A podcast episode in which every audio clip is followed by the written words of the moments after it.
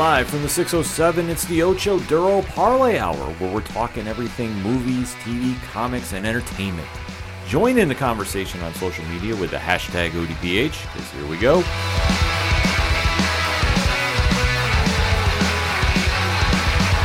Stepping around social landmines and dodging depression with self-medication.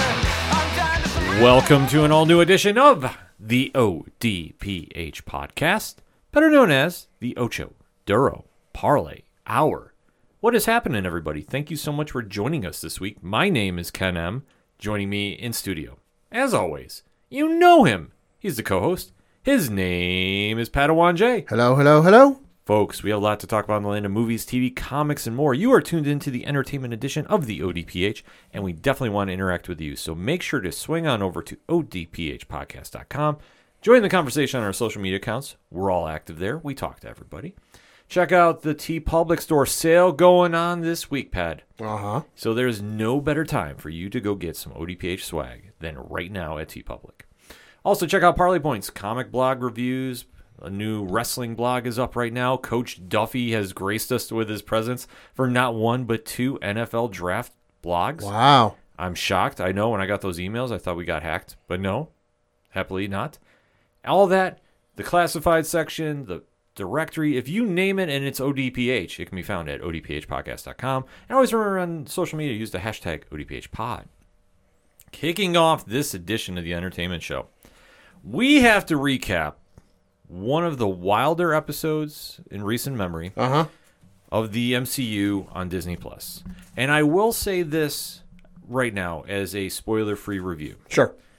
I thought this was the best episode of this show that we have seen thus far. Okay.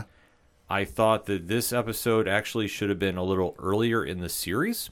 Mm-hmm. But I loved what they did here and it really had me excited for the upcoming finale of what I am assuming is going to be season 1 of Disney Plus and Marvel Studios Moon Knight.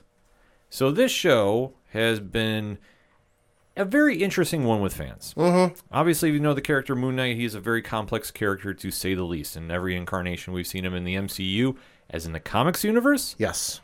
there's a lot going on with him. Obviously, a hero with dissociative identity disorder. And the writing team and Oscar Isaac have really handled this with delicate care. They've really brought this to life. And to see the journey of this hero that had been a cult like status with Marvel comic readers brought to the small screen, it's been met with some mixed results because they have changed around a lot of things from the comics and they've also kept things the same too. But I felt with this episode, finally, we got the real, uh, true Moon Knight that we've been waiting to see with the show. So, that being said, we are going to be talking spoilers about episode 5 entitled Asylum from Marvel Studios Moon Knight. We do a countdown warning for any new listener to avoid spoilers. If you're a long time listener to the show, you know what to do, and we say thank you for your patronage. But if you're new to the show, we give a countdown. After that countdown, we go deep diving with spoilers. So if you don't want to have the show ruined for you, you know what to do. Pause the episode. The liner notes will be indicated in the show notes so you can uh, jump right back in the conversation when you're ready because we don't want to ruin anything for anybody. So that said, in three, two, one, Pad, what did you think? Uh, I agree with you. This was probably the best episode they've had thus far in the season. You know, I, I understand the whole concept of like maybe this should have been earlier. Maybe it's you know it's at the perfect point. I'm at the I'm in- the position where it's at the perfect point. I would say, you know, because it's kind of like a.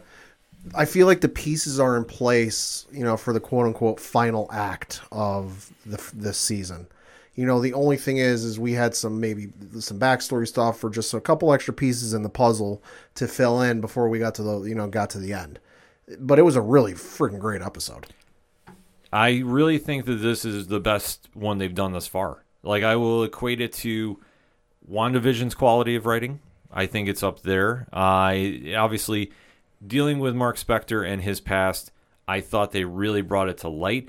My only complaint with this episode is I thought this should have been either episode 3 or episode 4 because going into the finale they're really going to have to speed up a lot of things. And that's one aspect that unless they're going to add a bonus uh, episode to the season, which I'm not sure if they're They going. they've never done. They're not going to do it. Right, that's the thing.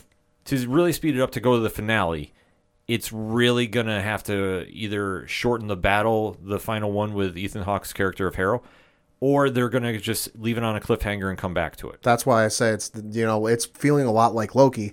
There's too much here. It's not all tied up. It doesn't feel like a Wandavision where you know where it's going to end. Mm-hmm. There's too much here. They're going to do a season two. They just haven't said it yet. Oh yeah, no, I fully believe you. They're gonna do a season two, because where we jump in, Mark Spector is technically dead, mm-hmm.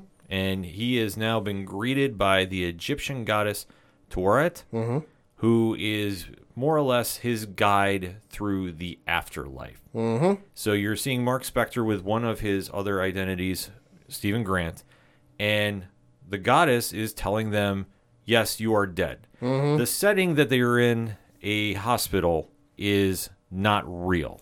Right. Uh, she explains that. Listen, you're in the duat. Which Stephen immediately perks up and he goes, "Oh!" And Mark's got a confused look on his face. He goes, "Oh, it's it's the Egyptian version of the afterlife."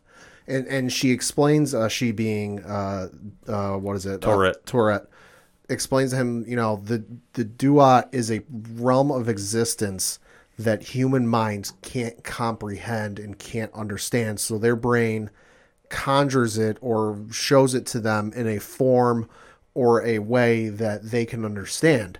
You know, so hence why it, you know, they're on a, they look like they're in an earthly place and she looks around, she goes, Although I gotta admit, a psychiatric ward is a first for me. Yes. So this really is telling where the episode is going in because we're there on the duat, to get to the afterlife where they want to go, they have to have their judgment weighed. Mm-hmm. And she does this very cool CGI thing, and we have to remember it's the afterlife, so Yep. stuff happens. Yep. Where she takes the hearts out of both of them Kalima.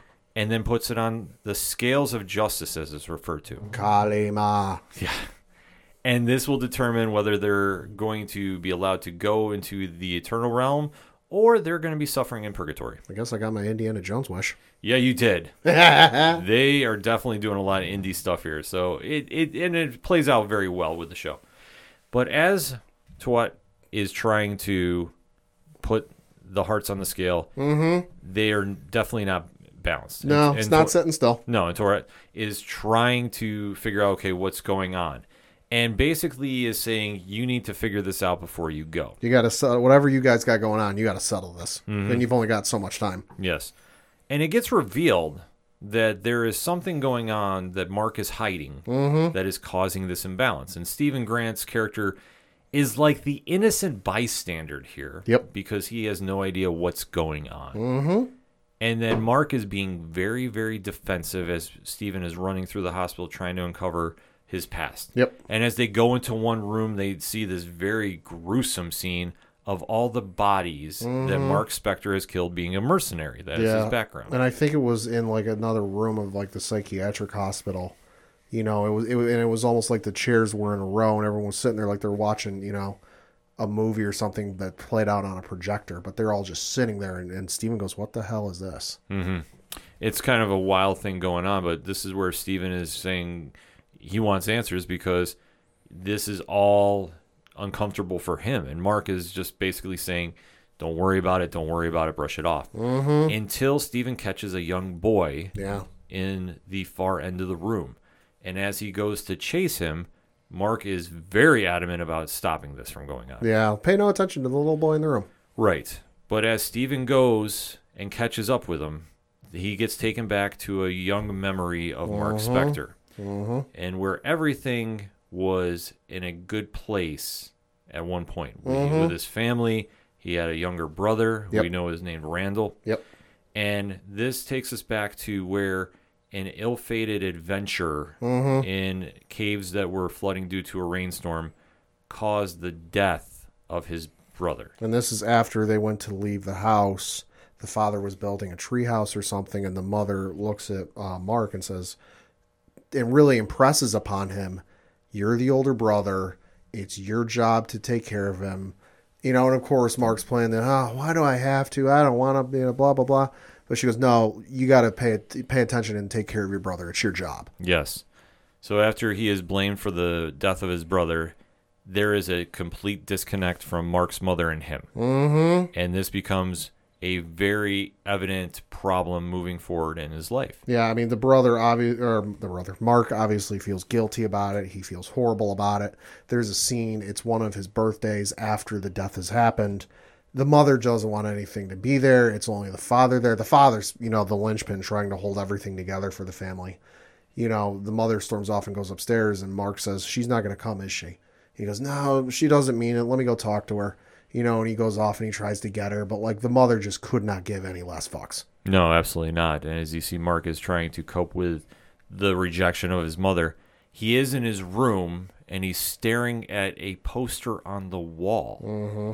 And notably on that poster is the name of Stephen Grant. Yeah, it looks like a movie poster, ironically, for what appears to be an Indiana Jones type character. You know, and the poster has this little catchphrase, you know, oh, if anybody can do it, and I'm paraphrasing, anybody can do it, Stephen Grant can do it. Yes. And, and of course, Stephen Grant, uh, our Stephen Grant, who's taking all this in, sees the poster Yes. and goes, what the hell is this? and realizes that he was the escaped personality or the escapism for what was going on. Coping mechanism, yeah. Yeah. So it's a very heavy scene, to mm-hmm. say the least. And as we see a little further in life, then when Mark breaks away from the family because the mother is rejecting him, you start to see about how his path became to heading towards being a mercenary. Like they Yeah. do speed up a little bit. Oh, so- yeah, yeah. So there's a jump, but you obviously see there is the traumatic effect of basically losing his family Yeah. and how that has taken a toll on Mark and his escapism, like you pointed out, Pat, was the creation of Stephen Grant. So as the plot twist happens, Stephen, our Stephen Grant isn't real. right. It's it's just another side of Mark Spector, Mm-hmm. which I made me sit up and go, "Oh shit!" Yeah, no, I, I thought this was done brilliantly on the show, and I thought Oscar, Oscar Isaac's acting in this was just spot on. Could not have done a, a better job with this.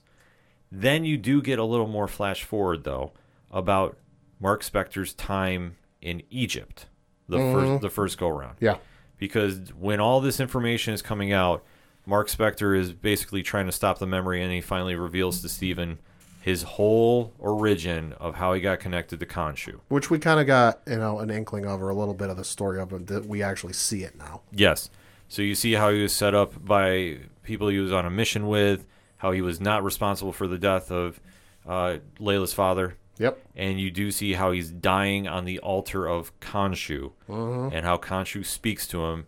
And basically, Stephen is now seeing how Mark Spector was more or less set up by Khonshu. Yeah. Like that was the the feeling that he was taken advantage of because he was dying.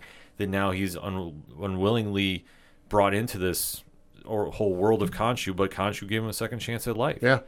So to see how this is all kind of going together, it is a very very intense moment. Mm-hmm.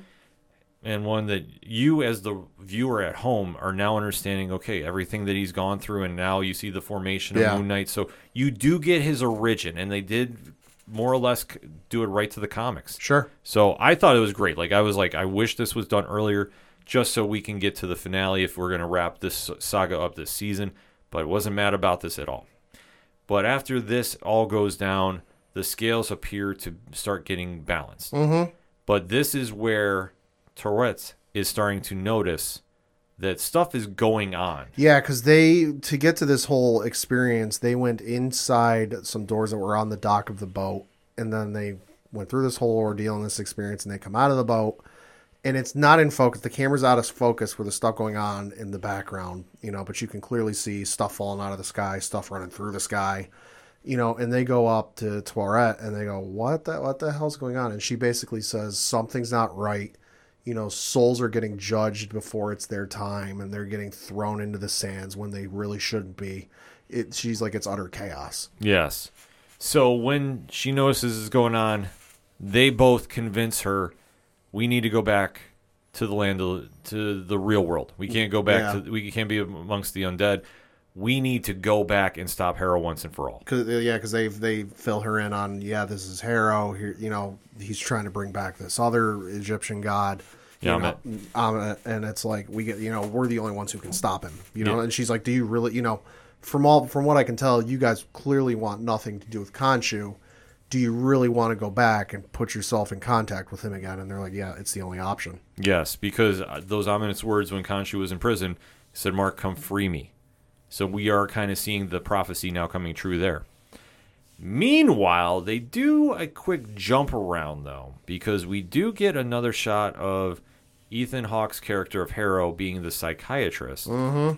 and they go back into the uh, his office, and he's talking with Mark, and basically this is where he is trying to really convince Mark that no, you're you've never been Moon Knight. This is the situation. You've always been here. This and really kind of try and dismay him, but it's not working. And if you can't figure out if this is real or a, or a hallucination or not, keep in mind they're in a psychiatric hospital, and this is the office of a psychiatric doctor.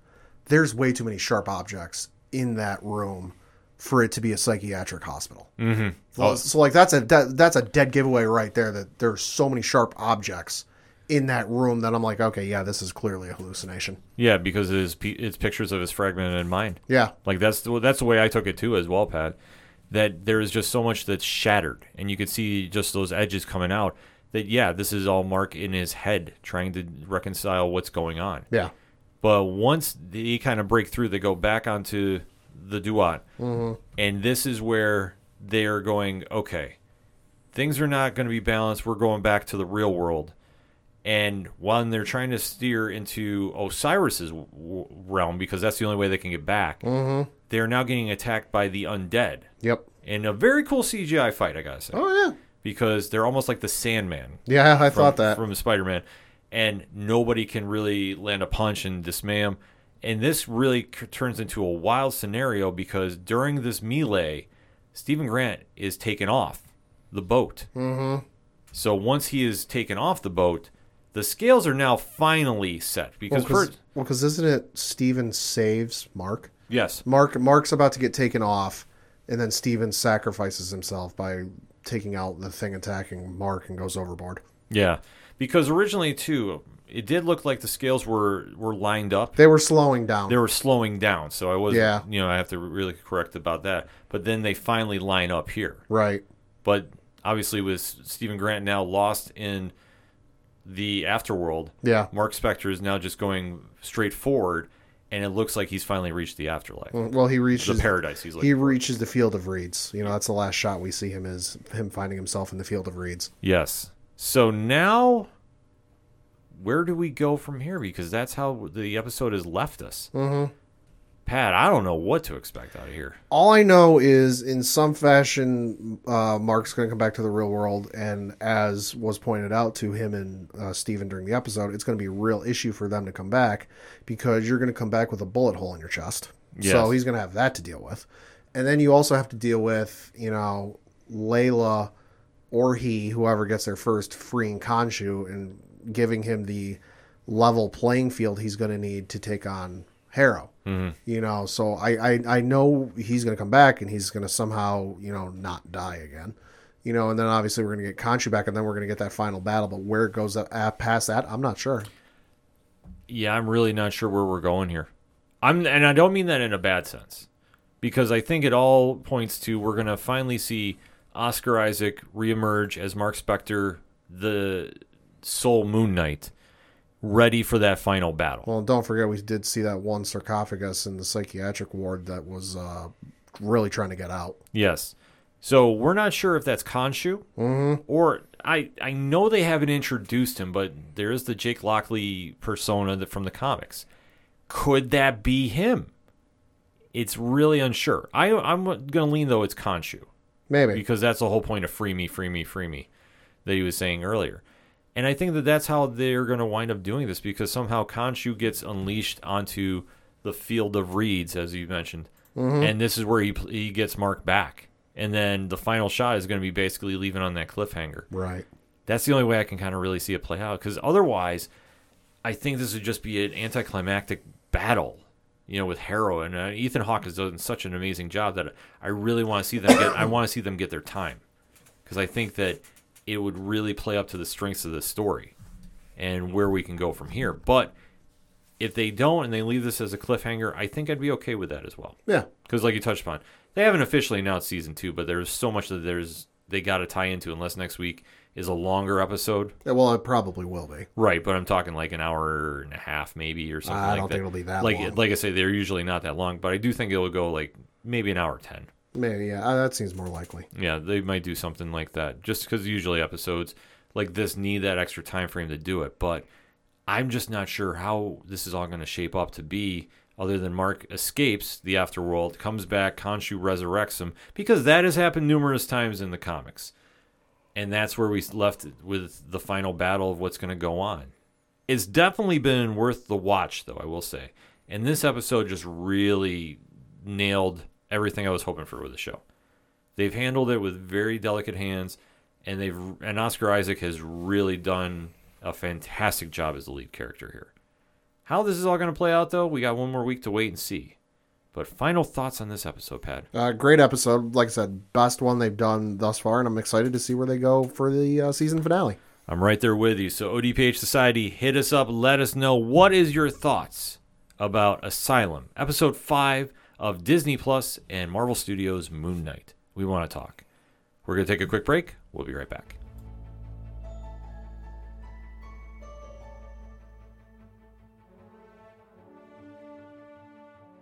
Hello, everyone. My name is Nick. I'm the host of Nikolai's Kitchen, and I'm also the host of the annual live stream for the Cure. Live Stream for the Cure is a charity event where we raise money with content creators and podcast partners from around the world for the Cancer Research Institute, a wonderful nonprofit researching cancer immunotherapy, training the body's immune system to fight all forms of cancer. This is a mission and a future that I truly believe in and myself and my team worked tirelessly over the past five years to raise over $50,000 for this cause. This year, we're aiming for our biggest single goal to date of $20,000, and we cannot do it without your help. Please join us for the event May 19th through the 21st, starting at 9 a.m. Eastern, for 45 hours of content from people all over the world. Together, we can bring hope for a future immune to cancer. The more eyes we reach, the more dollars we raise. Please help us in making this goal a reality. Together, we can make a difference. Coming back for another segment of this edition of the ODPH podcast, and it's time to talk about one of our favorite shows. Yes. Usually, it's a home run each episode. Mm-hmm. But this week, man, there's a lot that we have to decipher about. More of a ground rule double than a home run, I would say. Yes, which is very unlikely, but yet here we are. Because Superman and Lois this week on the CW really was not a wow episode. Yeah, I mean, their last episode was on March 29th, you know, so all, almost a month. We'll call it a month just for simplicity's sake. You know, so you take a month off, um, you know, especially with where they've been going. Had some expectations for what I expected to see when they came back, and to say they didn't meet my expectations would be a bit of an understatement. Yes, because this whole season of the family, the first family of Smallville, they have been dealing with a surprise villain and antagonist in Bizarro, mm-hmm. the longtime Superman villain from the comics. Yep. And to see how his story is playing out and how they've really kind of flipped it on its ear has been very cool. And like we've always said, Tyler Hoechlin as, Clark Kent has been really winning fans over left and right each episode. Elizabeth Tulloch as Lois Lane has been absolutely brilliant in her role too. The Kent sons have been uh, fantastic. Jordan Elsass as Jonathan Kent, who I think is like the MVP of the show, has really stepped his game up for this. Alex Garfin as Jordan Kent has always done a great job, and everybody else has brought in the middle here has really balanced the show out and really given some new life to Superman that everybody had maybe lost faith in with mm-hmm. you know the the more grittier version that we've seen in the DC movie universe. And to do Bizarro, we weren't sure exactly how this was going to play out, but they've definitely tied in a lot of interesting characters in, and obviously dealing with a cult leader who's trying to break on through to the other side. Well, Has- one of the other sides. Yes. And with Ally Allston has been a very interesting story to try playing. And last we saw, Superman went through the time warp and was in Bizarro World. Mm-hmm. And this is going to catch us up to speed where he is. But once we get deep diving into it, I think you'll understand about why Pat and I were both were like, okay, what are we doing here? So that being the case, you know the deal by now. We're going to start talking spoilers of episode 10 entitled Bizarros in a Bizarro World. So if you have not seen this episode yet, and we give you fair warning now. Pause right here and then jump in the conversation after you caught up, because once we get going, we like to stop. That being said, in three, two, one, Pad, what did you think? I really love, you know, Superman and Lois. I turned my dad onto it, and he is not very much a superhero guy. You know, he's seen Batman, you know, when that was in theaters back in the 80s. He saw the Christopher Reeve films when those were back in in theaters, you know, back in the 70s. He he, he uh, grew up reading some comics over the years, but like he's not really that much into it these days. You know, he doesn't go see all the Marvel stuff unless it's one of the big ones.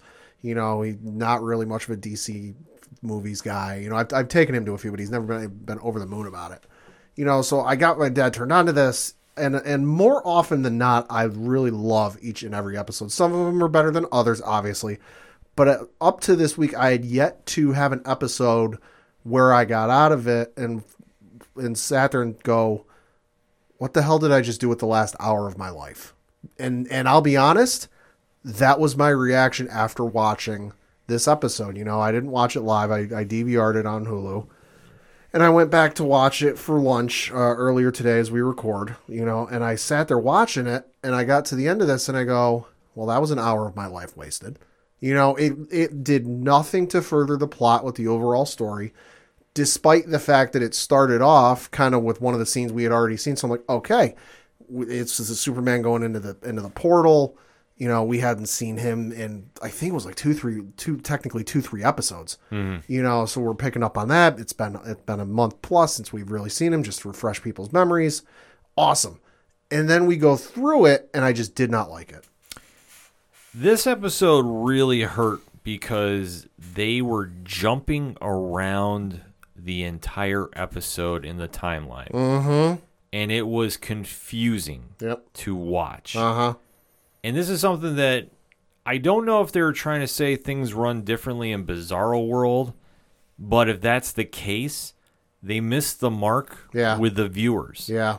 Because where we jump in, Superman crashes through and goes to Bizarro Land. Yeah. He's in space above a cubed Earth, not a spherical Earth. It's a cube. Right.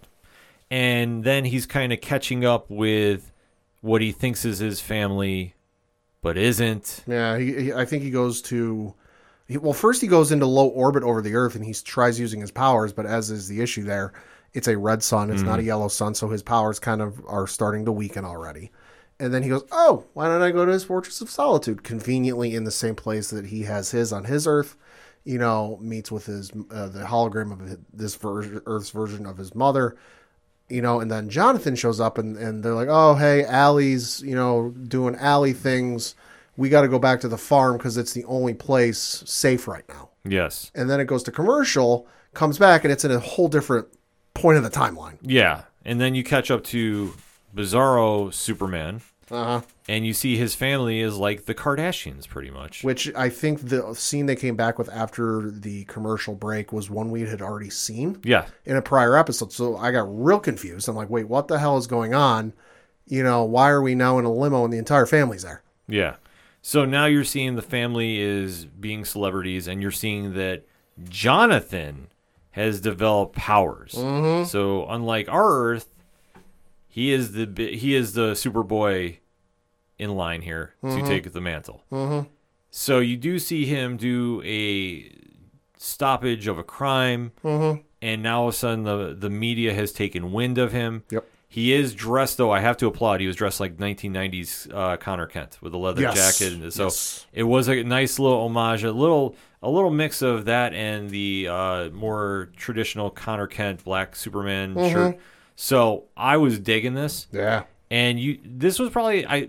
The one aspect I was really happy is Jordan Elsass really got some strong material to work with because you started seeing how once he developed his powers and the media was trying to brand him mm-hmm. as his own superhero, changing Yeah. his name to Jon-El. because Kal-El was so obsessed about you know keeping up the family image. Well, and and Jordan, who gotta say, Jordan, uh, the 2005 pop punk emo phase called "They Want Their Their Clothes Back." oh my god, that was so good. Christ, I remember seeing those clothes and that hairstyle when I was in high school. You know, I got to give Jordan Elsass credit though for this episode. He was he was the one thing I think I liked about this episode. He was great in this episode. But they're going through the whole branding phase, and oh, you know, because this is it's almost like uh, it's almost like uh, what is it? Uh, the boys. Yes. It was almost like the boys type of shit, where it's like, oh, we got to worry about our look and our and our name and our this and our that, and they're trying to come up with a name, and Jordan goes, "What about Superboy?" And Jonathan just looks at him and goes, "What are you fucking nuts? No." Yeah. I, I love that. It was very cool because I christened that he is now Superboy Prime. Like Oh. that's how Oh, that's Lord. That's how I think this is going to come across because now that his powers have enhanced and to see how his actions were going because he got seduced by fame. Mm-hmm. That he's now buying into it. He has his own like hand symbol, to- Yeah. you know, to to market and like everything was all about the fame and popularity. So it wasn't about with great power comes great responsibility. It was about with great powers comes a great paycheck. Dollar dollar bills, y'all. And this is where everything kind of goes crazy because you see just how toxic it becomes, and how you do see that Ally has kind of worked her way into being a media figure and spinning Jordan as like the true hero of this world, and just kind of goes into a different direction. So we Yeah. do see that Ally is here, and then super then they kind of jump around again so you're getting like superman's getting caught up about this you're seeing how he's eventually turning into bizarro Right, and the one thing we do get before we get the end of like Kardashian Superman, I guess we'll call him, Mm-hmm. is there's a blowout between him and Lois where Jonathan's already left. He's he's not at the house, and Clark's getting blamed for that.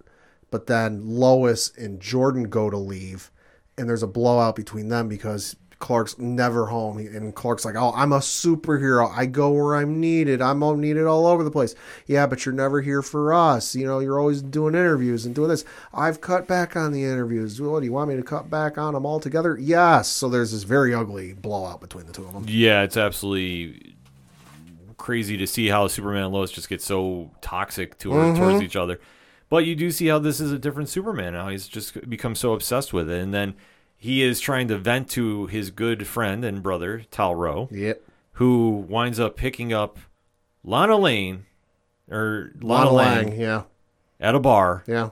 and thus they wind up getting married. It almost looked like in a Vegas ceremony. Yeah, and I think even that scene was further back in the time. Again, time jump. Yeah, they time jumped. That scene so was much. further back than anything we had seen because the whole scene in the bar starts off with Clark telling his brother Tal, "Oh, hey, we're pregnant." yeah, So what the, what the fuck is going on here? yeah. The time jumps were something that really hurt this episode, and Mm-hmm. and really, as we were trying to put this together, we're like, this is all out of sequence. And I didn't realize until later in the episode that to figure out where we were or who we were looking at, I had to look at the logo. yeah, because it was just it, it was just you know Superman as he looked. You know, I wasn't paying attention to low. It wasn't until halfway through the episode I went, "Oh shit, that's how we, that's how you tell what we're, one we're looking at is the logo." yeah.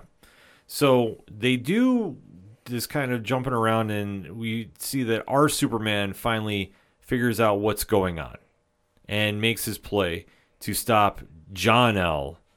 and obviously the rest of the Smallville cast that we know has dramatically changed. Mm-hmm. We do see that Lois is sitting there and basically is tr- helping out. Like she's just turned her back on Superman completely. She seems at least the closest to the counterpart we know Mm-hmm. on Earth. You know, whereas uh, there was a lot of inverse. Like you look at Lana and our in you know the Earth One universe, and then Lana in this universe, kind of like a night and day difference type here with like Lana in our, our in our universe or the sh- main universe. You know, she's this upstanding now mayoral mayor of, of Smallville, family values. You know, doesn't take any crap. And in this one, she's like this biker biker chick. You know, that's that's bartending at, the at the biker bar or something yeah. but it, but with Lois, it seems like she's the closest to her counterpart because she does, you know, still work at the at the local newspaper. Mm-hmm. We find out, you know, and then, you know, it, it just seems like she's the closest. She's the closest, but there's still that descent towards Superman and anything they represent. So that's where it comes in because she winds up siding with John. And then when everybody is trying to stop Ally, who's now going to finally merge with her other self and then become the most powerful being in the universe, allegedly. This is where Superman is trying to make his play. You do see that Anderson, after he jumped through the time warp, which was another confusing thing, he never merged with his person. Yep. And He tried to, but uh, Allie was there, and said, "Stop him! Stop him! Stop him!" So uh, John, Jordan, no, Jonathan, Jon-El. John L. Uh, used his heat breath and burned the shit out of uh, the their version of uh, Anderson. Yes. So now our Anderson decides to team up with our Superman, and they're making that final fight. Now this is how basically everything ties in, mm-hmm. because at the end of the episode, this is basically after we now sat through about forty-five minutes of just random shots all over the place. And we did see Ally merge together with the counterpart version, and as they said, she's now more powerful than any military force on that Earth. So that has now happened. So they have more or less failed on their mission. Mm-hmm. But you do see Jon-El. fighting Anderson. Now that was a cool scene to, to finish off the show. But we do Yeah. see Anderson was killed yet again. Yeah. But he at least made peace with Clark before he died. Yeah, which So- was nice. Like, he, he realized, oh, hey, I kind of fucked up. Yeah, he got his redemption story, but it was like too little, too late at this stage Yeah. because you know Superboy Prime. That's what I'm just gonna call Jon-El. At this stage, takes him out and is basically told by Ally, "Go to Earth, your planet, or go to the other planet and start merging with yourself, and let's just go take over everything." hmm which he does, and then we see the scene again. We've already seen Yeah. before of him showing up at the Earth One Kent farm. That's not that's not Jonathan. And then oh, oh, they ask about Clark, and it's the whole scene we've already seen before. Yeah, because the only thing that changed really was we understand how Clark got back to our Earth because Bizarro Tal Tal-Rho turned on Lana and turned on everybody and tried fighting his way out of it. Yep.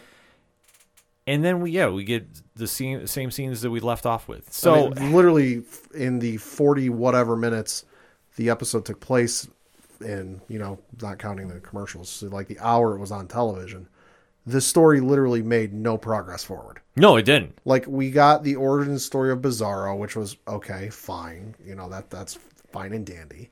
But like outside of that, for having waited a month for the show to come back, really bit of a lead balloon. No, I agree with you completely. Like there, it just kind of seemed like we just ran around in a circle for no reason. Oh, Well, I wouldn't even call it a circle. You ran around like a toddler with a toy who didn't want to give it back to mom and dad. Yeah, I mean, and this is just such a weird misstep for this show because usually it's on point. Usually they are very spot on with where the direction they want to go with.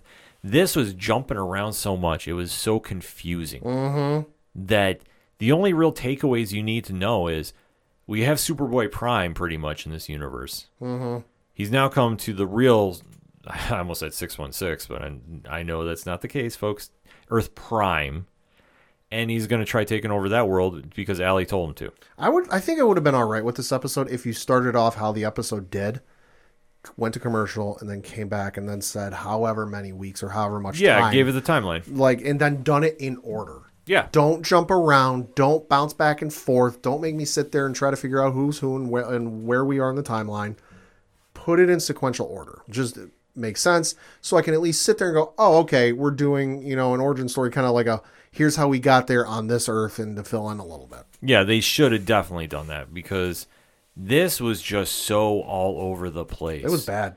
Yeah, I mean, there's no other way to say it, and I hate, I literally hate saying it about this show, but I was like, my God, man, what were we doing here? And I know that they'll they'll bounce back. Like, the, Oh, yeah. like I mean, sure, every every series has one bad episode in it at least, but this was so odd to see them misfire this badly. I guess because this is the benchmark that we've set pretty much every single Oh, yeah. you know DC CW Arrowverse show on par with, and to see them misfire as badly as they did, man, mm-hmm. it's disappointing. Disappointing on a whole bunch of different levels. But if this means we get Superboy Prime in this universe, then maybe it was all for nothing, or all for something then, because otherwise it was all for nothing. Yeah. Man, a lot to digest with this episode, but hit us up on that hashtag, hashtag ODPHpod. We gave you our takes about Bizarros in a Bizarro world. Now we want to hear yours, ODPH Society. Did you love this episode? Did you hate it? And let's talk about why. We're going to take a quick break. We'll be right back. Has this ever happened to you? You're in bed, drifting off, and suddenly think, Who would win in a tug of war match between Superboy and Merlin? did Marvel ever try to make a long haul trucker into a superhero? How would it work out if I named my dog after a D list supervillain? The answers in order are Merlin Yes. and Amazing. I'm Jessica, And I'm Mike. and we host the podcast 10 Cent Takes, a show that looks at weird, silly, and cool moments from comics, and how they're woven into the larger fabric of history. Moments like the time Superman shilled for Radio Shack. When Archie got tempted by the devil. Oh, and then there was that time that DC Comics gave a superhero AIDS in an effort to be topical. It's always weird around here, but we'd like to think it's also interesting. So come with us and commit random acts of pop culture archaeology, one issue at a time. If you'd like to learn more, head over to 10centtakes.com. Coming back for another segment on this edition of the ODPH podcast. And it's time to talk about the real flagship of the Walking Dead universe, and that's Fear the Walking Dead. Now, this season has been building towards the epic battle that, if you've been a longtime viewer of the show, you're going to definitely get into. If you're a new time watcher, you're definitely going to have a lot to enjoy when these major characters are on screen, and that's Lenny James's Morgan and Colman Domingo's Strand. And how they've been doing this, Pat, is ever since the nuclear warhead went off, it's a whole new playing field in this Fear of the Walking Dead universe. Mm-hmm. Strand has emerged as a governor type character who now lives in a tower and is basically forcing his will about his dictatorship amongst the survivors of this blast. And he is at odds with Morgan, and they've had some standoffs and some you know skirmishes the past couple episodes throughout the few seasons here. They don't get along, and Morgan is hell bent in high water, convinced about taking Strand down once and for all. And this episode, though, they're trying to introduce how all the bit players are now getting involved Right. because of the cast. They're borrowing a lot from the flagship show, which I don't like, and I'll get into it as we start going into this episode. And spoiler free version of this, not my favorite episode. Why? Well, let's talk about it. You know the deal by now, folks. ODPH Society is time for me to start breaking down a deep dive of Mourning Cloak, episode 10 of this season's Fear the Walking Dead. So, that being said, in three, two, one. Okay, so I was not a big fan of this episode because it basically wasted 50 minutes to get Jen Elfman's character of June, the nurse that is in Strand's compound, fired up to take Strand down. Hmm. Literally, that's all they did was find a way to get her mad. Because the entire episode is about a Romeo and Juliet esque romance. Because you have Allie, who is a young teenage boy who is trying to become a ranger for Strand. Right. And Strand sends him on a ridiculous uh, earn uh, test of his loyalty to Strand Yeah. Yeah. Because Howard, who is Strand's number one guy, he says, "Okay, you have to go out into the in the woods, go find a butterfly, jar it up, and bring it back." Yeah. It- you know, and it's such a ridiculous task. As he goes out there, he is more or less ca- or taken advantage of um, for his supplies by Charlie, who we do know from a couple previous seasons. Alexa Nisenson plays her, and she is a survivor of the blast that Athena saved, and now we see her reemerge. So during this time, you're seeing them kind of having a little, you know, standoff about you know who's fighting who. Zombies are appearing. You also see Howard and John Dorie Sr. appear and they basically say, "Yeah, we're going to take you both back." And I have no problem seeing John Dorie Sr. playing. It's Keith Carradine, so mm-hmm. I'm, I'm all in for this. And they're the reluctant people working for Strand because Strand took them in when they were sick and, and they were on their own. So I understand that aspect of this. But what it all comes down to is Howard basically says, All right, what are you doing here? And Charlie is, you know, trying to pledge her allegiance to Strand 2. And they are basically given the ultimatum. Strand wants this piece of equipment and is basically really saying, okay, if you really want to come here and do this, you need to go out and go get this. Mm-hmm. And during this point, Howard sends Charlie off, and he also sends Allie with him, or with her rather. So they go take off, and then they're bra- breaking into this highly radioactive area to go get this piece of equipment that they want to go get. And it's just it doesn't make any damn sense. Right. It it really doesn't. Because as they're going through it, they're kind of like falling in love for each other like out of nowhere. There's this uh, the only cool scene is Allie was getting basically jumped by the uh, stalkers, who are the uh, group de jour, so to speak, the third players here. When they were trapped in a bowling alley, you kind of hear of Allie breaking down his story to Charlie, and then, you know you're having that nice little back and forth between them. So it's really just like, you know, it doesn't make a lot of sense of what they're doing. It it just really didn't. Right. Because you have this romance, like all of a sudden now they're in love with each other, and as they're getting basically jumped, Allie's smart enough, like he knows this area rather well. He winds up unleashing a bunch of walkers on the stalkers. They take them out. They go up. They find the, the piece of equipment that they need, which actually is for an elevator. Mm-hmm. And during this highly radioactive wasteland that they're in, Charlie decides to fess up her true feelings about why she's there. And guess what?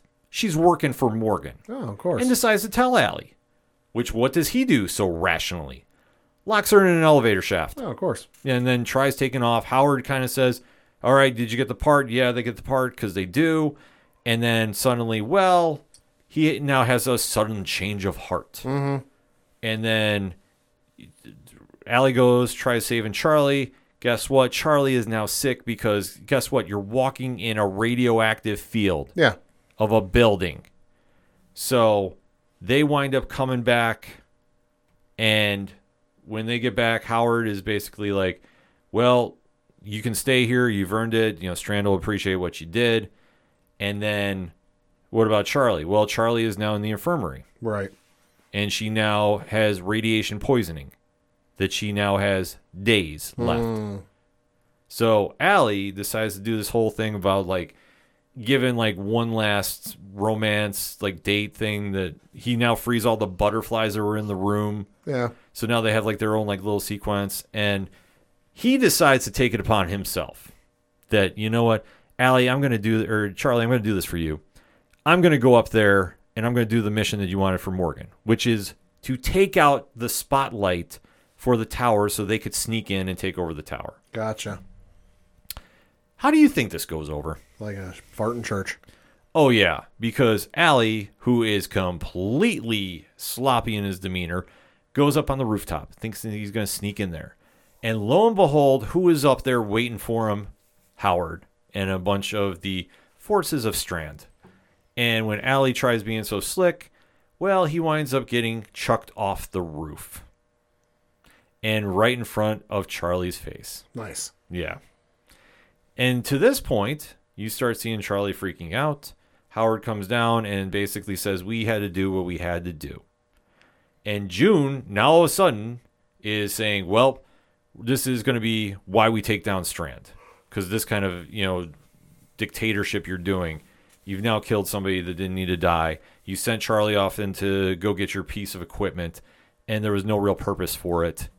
And then they're basically just trying to say John is also Dorie Senior is trying to do something mm-hmm. to sneak into Strand's inner circle and basically work his way to help Morgan from the inside. End of episode. So, really, what did we do here, Pat? A whole shitload of nothing. Yeah, exactly. I sat here and I'm like, okay, so we're gonna have this random romance. All right, fine, cool, TV, get it, what have you.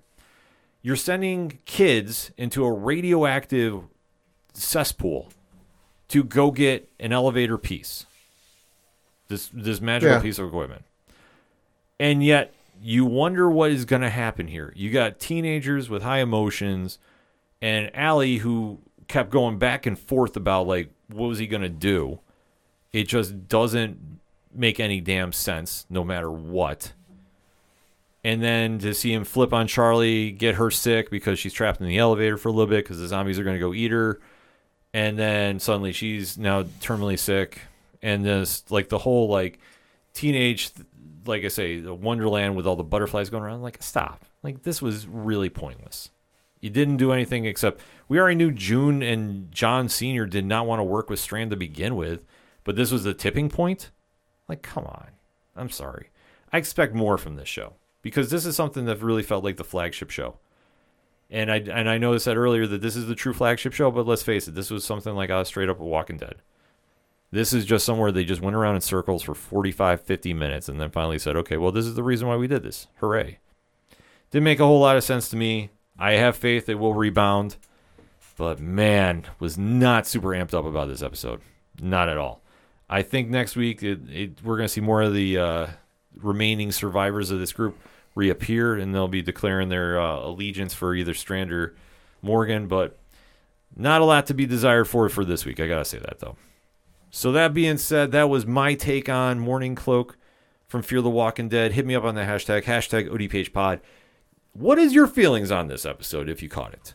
Let's talk about it, shall we? And are you excited about this season of Fear the Walking Dead? I think they're setting up for something big, but they're taking their sweet time getting there. But that's just my opinion. I want to hear yours. So hit us up, let us know. We're going to take a quick break. We'll be right back.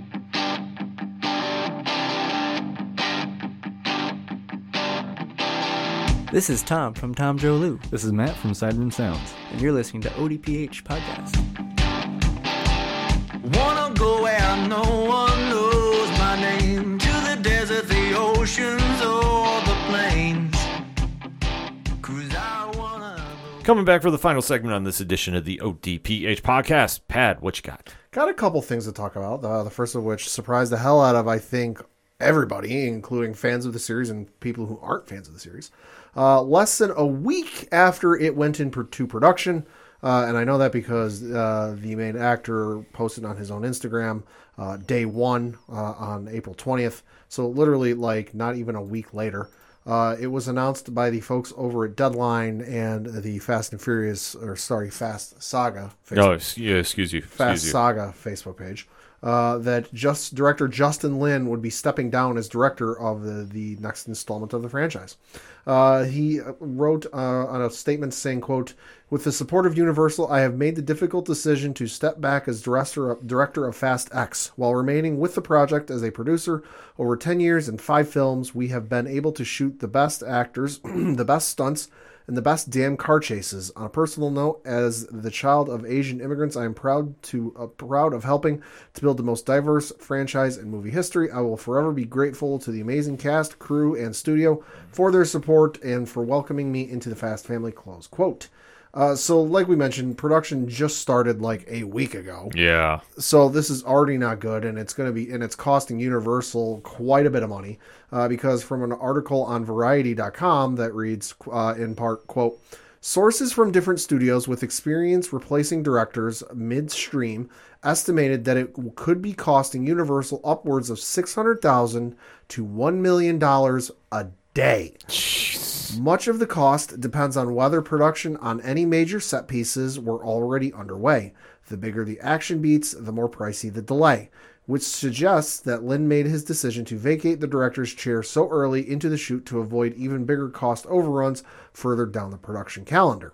There's also the matter of the franchise's newest stars, Jason Momoa and Brie Larson, as well as Charlize Theron, who's returning for a third appearance as the villain Cypher. All three are dedicated to ongoing franchises that require their time and attention, so delays could necessitate some hasty and costly changes to accommodate their busy schedules. Close quote.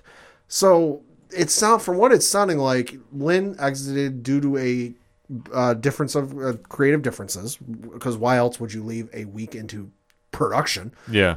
of course, there was the video Vin Diesel put out on his Instagram asking Vin about how shooting was going. And I'm sorry, that video is awkward as fuck.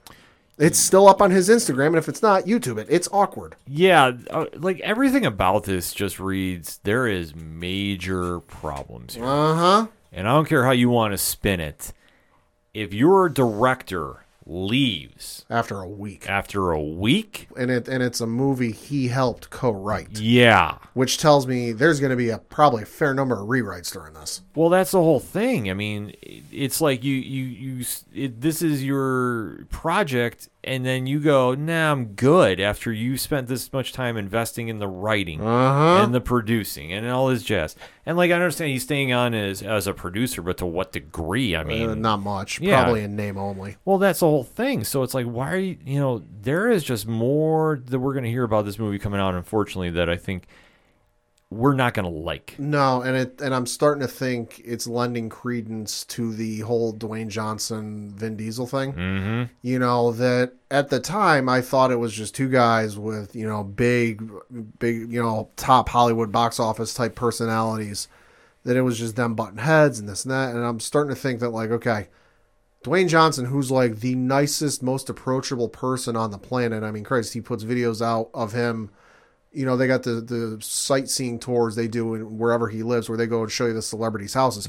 He'll drive right up next to those tour buses and say, "Hey, hi, how you doing?" You know, seems like the nicest, most approachable guy. He couldn't get along with Vin Diesel, Yeah. and now you've got Justin Lin, who's been there for, as he said, ten years and five movies, leaving on creative differences. There might be uh, some uh, smoke to this fire. There has to be. I mean, to make a drastic move like this, and especially the amount of money that's involved with this franchise, Yeah. Yeah, I'm, expecting we're going to hear some stuff we don't want to hear about this. Nope. Uh, switching over to some Star Wars news. Uh, at the end of next month, uh, May 26th through May 29th, is Star Wars Celebration. Uh, that is the big multi day Star Wars convention where it's all things Star Wars. Uh, trailers have been known to drop. I know they dropped the Rise of Skywalker trailer a couple of years ago. Shows are announced, games are announced. You never know who's going to show up. Uh, Christ, Hayden Christensen showed up uh, unannounced the, uh, the one year. Definitely surprised everyone. Uh, but there was uh, some panels listed, uh, and one of which caught my eye and caught the internet's eye, but and it was quickly scrubbed from the website. Oh, Uh, and the panel is called Star Wars Tales of the Jedi. Uh, so, reading from an article on IGN.com, it reads, quote, Lucasfilm is doing its best to, to slowly expand the Star Wars universe in live action and animation. The latter medium is able to do some things the former is not on a considerably smaller budget. The Mandalorian and Ahsoka producer Dave Filoni even started out on the animation side of Lucasfilm. Current and upcoming shows consist of Galaxy of uh, Galaxy of Adventure shorts, The Bad Batch Season 2, and Star Wars Visions because it sounds like we're getting a second season of that. Uh, and the kid focused Galactic Pals. Now it seems there's another animated show on the horizon. The panel scheduled for Star Wars Celebration Anaheim went up earlier today, uh, as noted by Gizmodo. One panel mentioned an animated series called Tales of the Jedi. The panel description listed Filoni as an attendee, pointing to the series being another show under his purview. That schedule listing has since been scrubbed from the site. Uh, we don't know what the series will entail. It's unlikely that it's another anime anthology series like Visions. Jedi is a pretty broad concept, meaning the show could take place anywhere in the Star Wars timeline. It could take place in the Old Republic, the High Republic, Clone Wars era, or even after the Rise of Skywalker. Uh, listen, if Filoni's in charge and it's more animated, close quote by the way, if Filoni's involved and it's more animation, fucking give it to me. yeah, it's Filoni. Can't go wrong with it. Yeah, you can't you can't go wrong with So it. So we'll see where we go with that. Uh, and then some uh, more Star Wars news, of course. Uh, coming next week uh, is May the 4th, Star Wars Day. Of course, may the Force be with you. May the Fourth be with you. Uh, I'm sure somebody on TV will be doing probably. I think TNT's got the TV rights these days. Could be wrong. Check check Think your local listings. Right. Uh, there'll be, there'll be a marathon on TV, probably fourth and fifth, because Revenge of the Fifth, Revenge of the Sith. Uh, but there will be some deals going on in terms of these Star Wars games. Oh, Uh, so of note, you will. I'm not going to go through everything. I will link the StarWars.com article listing everything that is available. I'm just going to go through some of the major ones. Uh, for console and PC, you're going to have Star Wars Battlefront 2, the Celebration Edition. Uh, so I think that's got a whole bunch of bells and whistles to it. It's not your standard version. You'll be getting that for 80% off. That's good through the end of. Uh, Nice. the- the- it's good April 29th to May 10th. That is for PlayStation 4, PlayStation 5, Xbox One, Xbox Series X, uh, Origin, Epic, Epic's Game Store, and Steam. Uh, Star Wars Jedi Fallen Order. Highly recommend this game. Fantastic story. Uh, you can get f- up to 75% off the standard and deluxe editions. oh, Uh, that good deal is good through May 10th and is good for the PlayStation 4, PlayStation 5, uh, the Xbox uh, consoles, and then PC. Uh, Star Wars Squadrons, which it's a fun little game. It's uh, got a bit of a story. It's a little short, but it's it's fun. Uh, that will be on sale for up to 75% off. You can get that on PlayStation 4, Xbox One, Origin, and Steam. Uh, EA is offering a triple bundle, so it's all three of the games I just mentioned. Uh, you will get that for up to 70% off its uh, normal price. Uh, that is good through May 10th for the PlayStation consoles, Xbox consoles, PC, Epic Game Store, Origin, and Steam. Uh, and those are just some of the ones I mentioned. Uh, you, you can get Star Wars Episode 1 Racer. That's the old game from like Christ PS2 era, PS1 era, whatever it is. Uh, you can get that up for up to 50% off. Uh, Star Wars Jedi Knight Jedi Academy, you can get up to 50% off through May 5th. Uh, that is for the PlayStation 4 and Nintendo Switch. Uh, the Star Wars Episode 1 racer, I should mention, is for the PlayStation 4, the Xbox One, and the Nintendo Switch. Uh, also, Star Wars Jedi Knight 2, Jedi Outcast, you can get for up to 65% off. These are all great Wow, games. man. These are all great games, by the way. Uh, you can get that up to May 5th for 65% off on the PlayStation 4 and Nintendo Switch. This one is a goddamn steal, let me tell you. Star Wars Knights of the Old Republic. Now, of course, they are remaking this game, but this is the OG, this is the original version. Uh, for the uh, Apple App Store and Google Play through May 5th, you can get it for up to 50% off on mobile and 25% off on the Nintendo Switch. Hmm. Great game, one of the best games of all time. There is the Star Wars Heritage Pack, which is Star Wars Republic Commando, Jedi Knight 2, Jedi Knight Jedi Academy, Star Wars Racer, and Star Wars The Force Unleashed. All amazing games. You can get that for 25% off. Damn. It's, it's some truly great games. Like I said, I'll, I'll list the full article and so go through all whole because there's a whole bunch more. There's a whole bunch of stuff in here. I mean, you can get Star Wars Knights of the Old Republic 2, The Sith Lords. You can get that for five dollars Damn. on mobile. Uh, Christ, it, it's a steal. Uh, so definitely some good deals to pick up and some great games to pick up. Well, you know what? It's going into May the Fourth be with you, and we we know that if you're into anything Star Wars, this is the time you go pick that up. I mean, and what a deals! I mean, like I said, the deals are something that you know. There's a couple games I've been on the fence about grabbing. I think I might have to go swing through and do it. Uh, switching over to some CinemaCon news because CinemaCon has been going on. That's the convention where all the movie studios show up and they kind of give you some details on stuff that's coming up and maybe make some announcements. Sure. Uh, one of the announcements that was made is that we got the title for James Cameron's upcoming sequel to Avatar, uh, Avatar, which has been called Avatar 2 since Christ, well, the movie came out 10 years ago. Yeah. It's been forever uh, that this movie has been in development, uh, but we did get a title for it, and it is called Avatar: The Way of Water. And we did get a release date uh, with this, the uh, title. Uh, debuts on uh, December sixteenth of this year, and with the sequels pencil this date in. Pencil this date in. Uh, sequels to come out on December 20th of 2024, tw- uh, December 18th of 2026, and December 22nd of 2028. Again, this movie has been in development for 10 goddamn years and in development for so long. We will see if anyone's, you know, actually still cares about this movie. You know, it was great for its time story. Meh. You know, I'm I might see it, but that depends on what the trailer looks like. Visually impressive is the only nice thing you can say about this movie. Otherwise, it's hot garbage, in my opinion. I'm Uh, sorry. and- yeah, and if you weren't one of the four people who didn't see this movie when it came out initially or since it's been out, uh, it has been remastered and will be re-released in theaters worldwide on September 23rd, 2022. And for those of you who are sitting there going, "Oh, they're just doing it to piss Avatar," they already did it. They Or released Avengers, you mean? Avenger. Yeah, they they're doing it just to pass Avengers Endgame. Uh, look up the numbers, folks. They already did it. They re-released the movie in China last year. I think it was either. I think it was last year. They re-released the movie in China, and, and it because Avengers Endgame barely passed uh, Avatar. Avatar retook the lead. So stop. It's not that reason. You know, the thing about the franchise, the only thing good about it is like if you go see it in 3D. Oh, I did- I did. Otherwise, there's no purpose for this movie. Like, I'm sorry for all the hype that they they try making about this damn movie. It just doesn't make any sense. Like I say, I was not a fan of it. Like if if that's your fandom, hey, kudos. Yeah. do you? But me, like, I don't need five of them. I, I watched I saw the sequel with somebody I was dating at the time, or I saw the original one. Somebody I was dating at the time saw it on uh, New Year's Eve. Made the mistake of not getting tickets ahead of time because I didn't know that was a thing at the time, and I ended up sitting front row. Oh, Uh, it- and saw it in 3D because everyone was raving about the 3D, you know, and the floating mountain scene was cool, but the rest of it 3D felt highly unnecessary. I mean, 3D has kind of fallen off the face of the earth at this point. Nobody's really doing 3D anymore. I doubt they'll do 3D for this movie. not jump the shark. I mean, Yeah.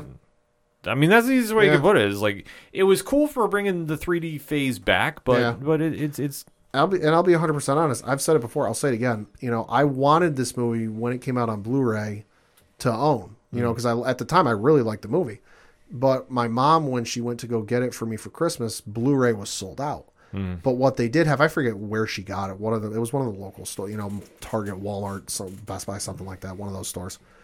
They were sold out of Blu-ray, so there was another copy there. It was DVD, and it had the theatrical cut, the extended cut, and then the director's cut the- you know and so that year for christmas eve because my family every year for christmas eve we'd go see a movie we were going to go to the local you know two dollar theater and see something they had closed early because nobody was showing up or whatever it was they, mm-hmm. they closed early so we went back to the house and we're like oh hey you know sh- mom hadn't seen it You know, so we're like, oh, my sister hadn't seen it, so we're like, oh, hey, why don't we throw that in?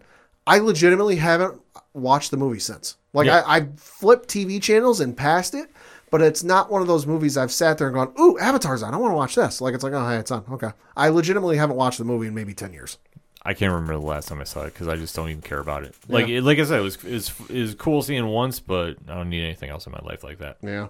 Uh, switching over to some Walking Dead news, we got some surprise announcements that uh, Melissa McBride has exited the spin-off series of Carol and Daryl.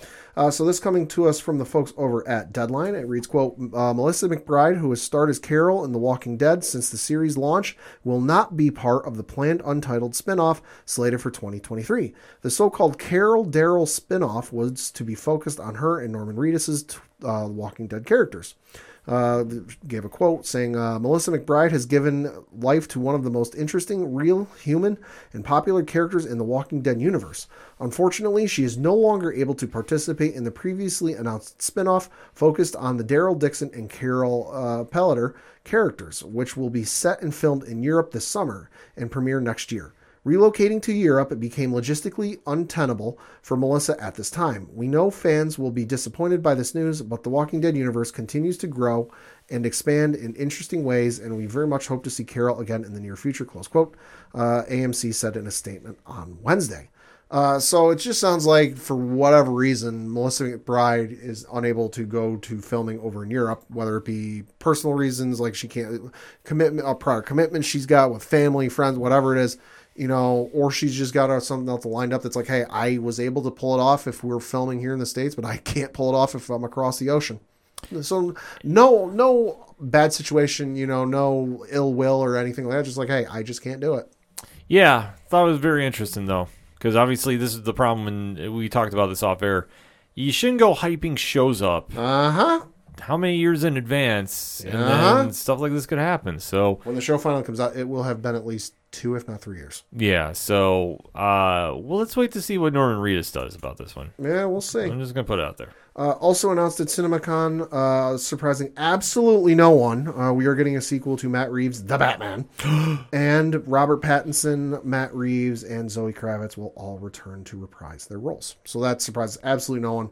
Uh, the movie's made over a hun- $760 million around the world uh, and had, uh, according to estimates, over 4.1 million households watch the movie in the first week it was on HBO Max. So the the hype is there. Give me Court of Owls, damn it. Uh huh. Quarter vowels or, or a good Mr. Freeze. I'll, Yeah. I'd be all right with Mr. Freeze. E- either or, but man, Court of Owls, you know I'll mark out for. Absolutely. That's my number one. I want to see done. Yeah.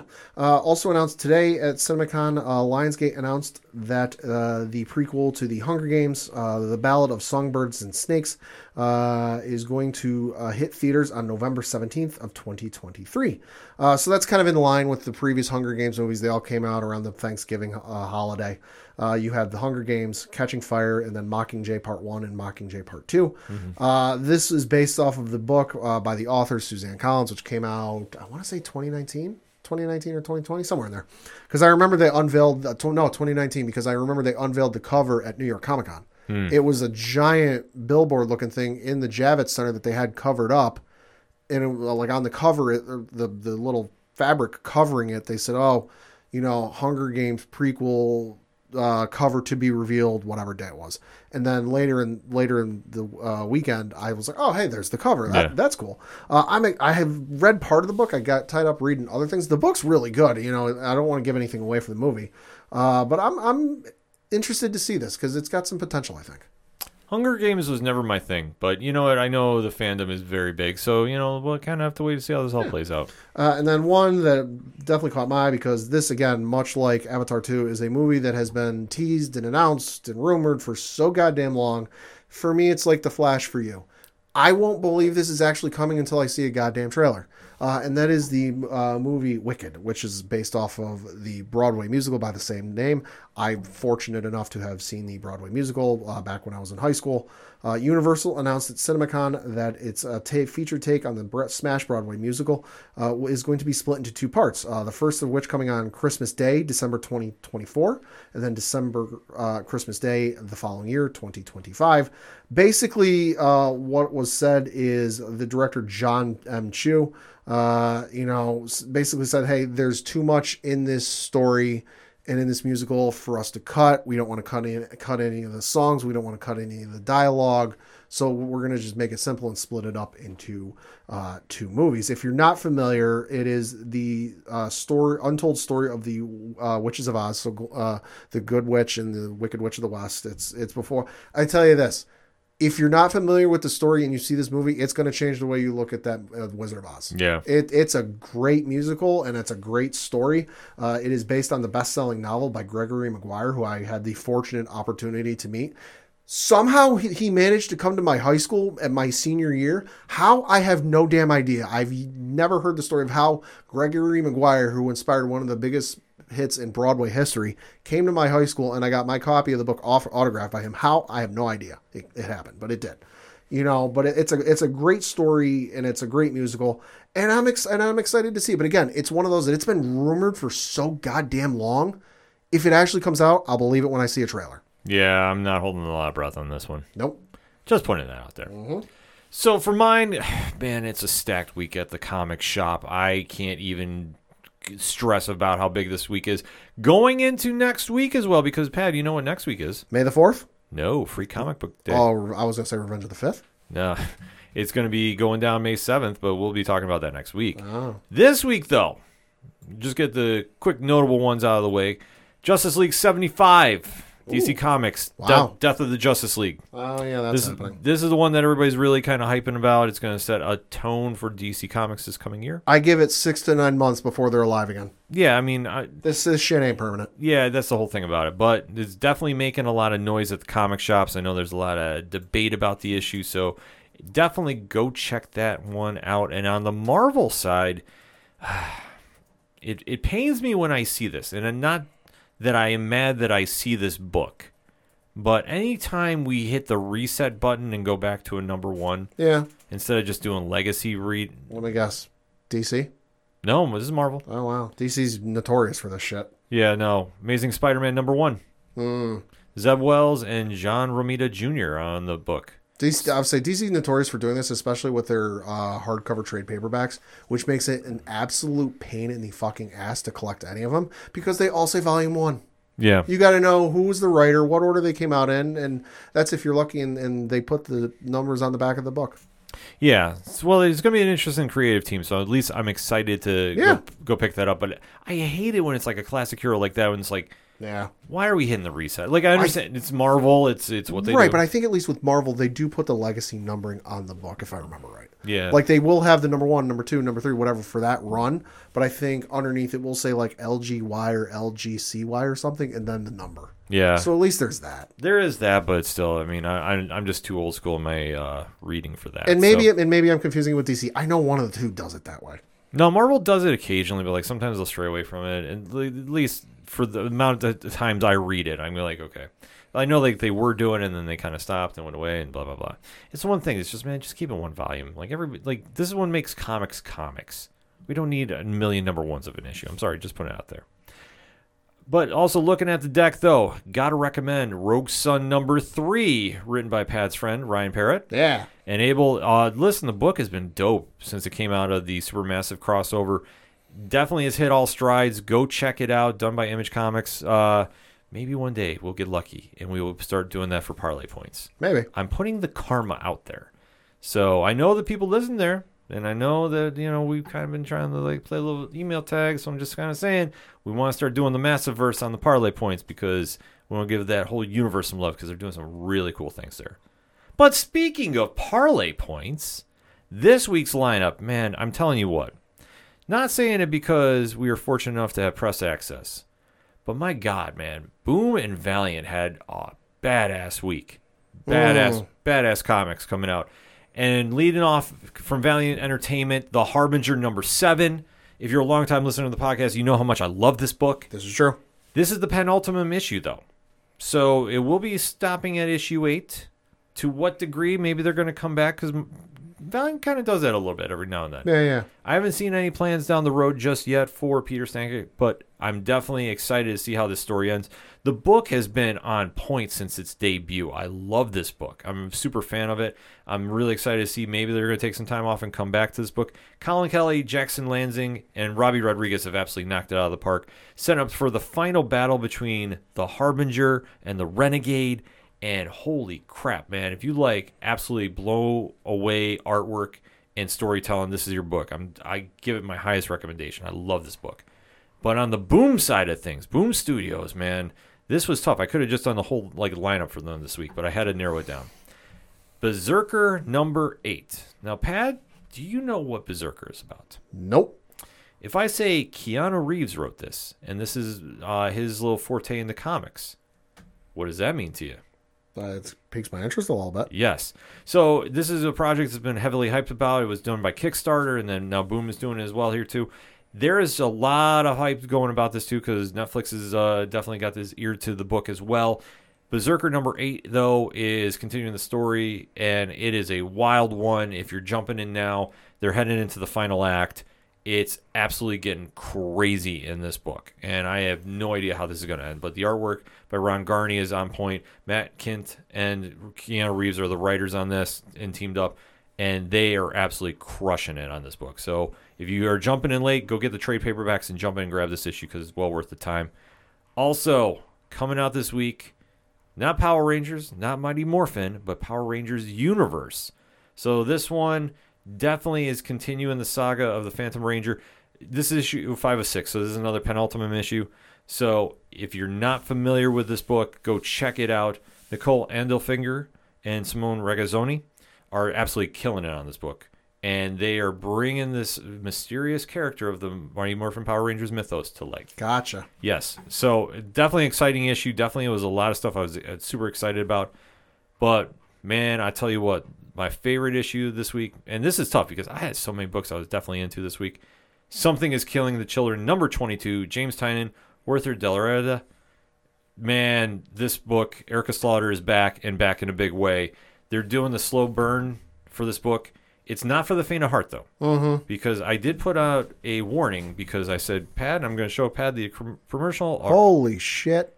Yeah, I don't think that's really meant for kids. Those of you with weak constitutions, don't pick up this book. Yeah, I give the fair warning in the blog because I it, like listen. This is a horror comic, and with elements of horror, I should say.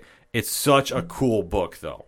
Like I am super into whatever they're doing with the Something Is Killing the Children universe. House of Slaughter has always been on point too. So there is a lot to pick up. So definitely shout out to Boom Studios, shout out to Valiant Entertainment, doing big things this week. You can read about them more on Parlay Points this week. Head over to the comic uh, reviews and check them all out before you go to the comic shops because I've heard uh, we are actually turning on some reader or listeners into readers. So Nice. super excited to get that feedback. I love hearing that. And definitely, as always, support your local comic shops, especially next week. Damn it, free comic book day. Yeah. Let's fucking go. Yeah. Be previewing that next week. Oh man, there's so much more I gotta get into reading too. It's not even funny. I almost forgot one thing. Uh, it was announced today by the folks at Call of Duty that the next Call of Duty game from Infinity Ward, Modern Warfare 2 remake. Oh damn. Uh huh. Ooh. Motherfuckers might actually get me to buy a Call of Duty game again. I know, man. It's been a hot minute. Uh huh. It's been a real hot minute. You know what else has been a hot minute, Pat? What's that? We haven't got any Shout of the Robots music, True. but we do have at the beginning of the show. Pat, if I want to find out more about Shout, where do I go? ODPHpodcast.com. Right on, swing it over to the music section. Check out everything on a Shout. Everything on Second Suitor, Tom Jolo, Yard Party, Floodlands, Brian Wolf, who's right now locked and loaded on his television because he's watching the NFL draft. I know Uh-huh. this. I don't even need a crystal ball. I can know I know what he's doing down in Texas. Listen, go over, check out everybody that's on the music section. They're doing fantastic work. You need to go support the hell out of them because they're all starting to play some gigs now live. I'm seeing like all this pop up now. Yeah. That's the easiest place to find them because we we try promoting the hell out of them. Also, while you're at the website, check out the TeePublic store. No better time right now. Items are 35 or up to 35% off. 35% off, Pat. That's nice. And t-shirts starting at $13. Like how like you want to rock that Parlay Club shirt. I know because I, I know how many we've sold. so you definitely want to join the bandwagon on that and also go check out some other cool swag there as well. Sale is going on through Sunday, so definitely go check that out. The link is right in the liner notes. What can we say?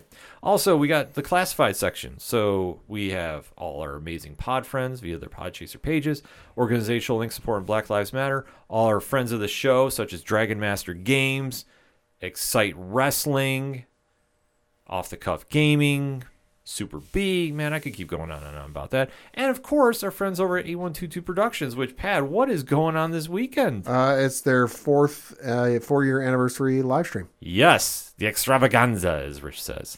Watching Willy Wonka and the Chocolate Factory. Yeah, the good one. Yes, the good one. So, no idea who's going to be swinging through. I'm I'm locked and loaded. I should be down there, barring any kind of wild, crazy scenario that I can't make it down for that. So you know it's going to be fun. Twitch.tv slash six seven podcast. All of that. The directory. Where how many providers are we on now, Pat? Oh, 20,102. Sounds about right. If it is ODPH anything, it is found at odphpodcast.com. And that's all I got for this week. So for the one only Padawan Thank you, thank you. I'm your host, Ken M. Thank you as always for listening to the ODPH podcast, better known as the Ocho Duro Parlay Hour. See you next time.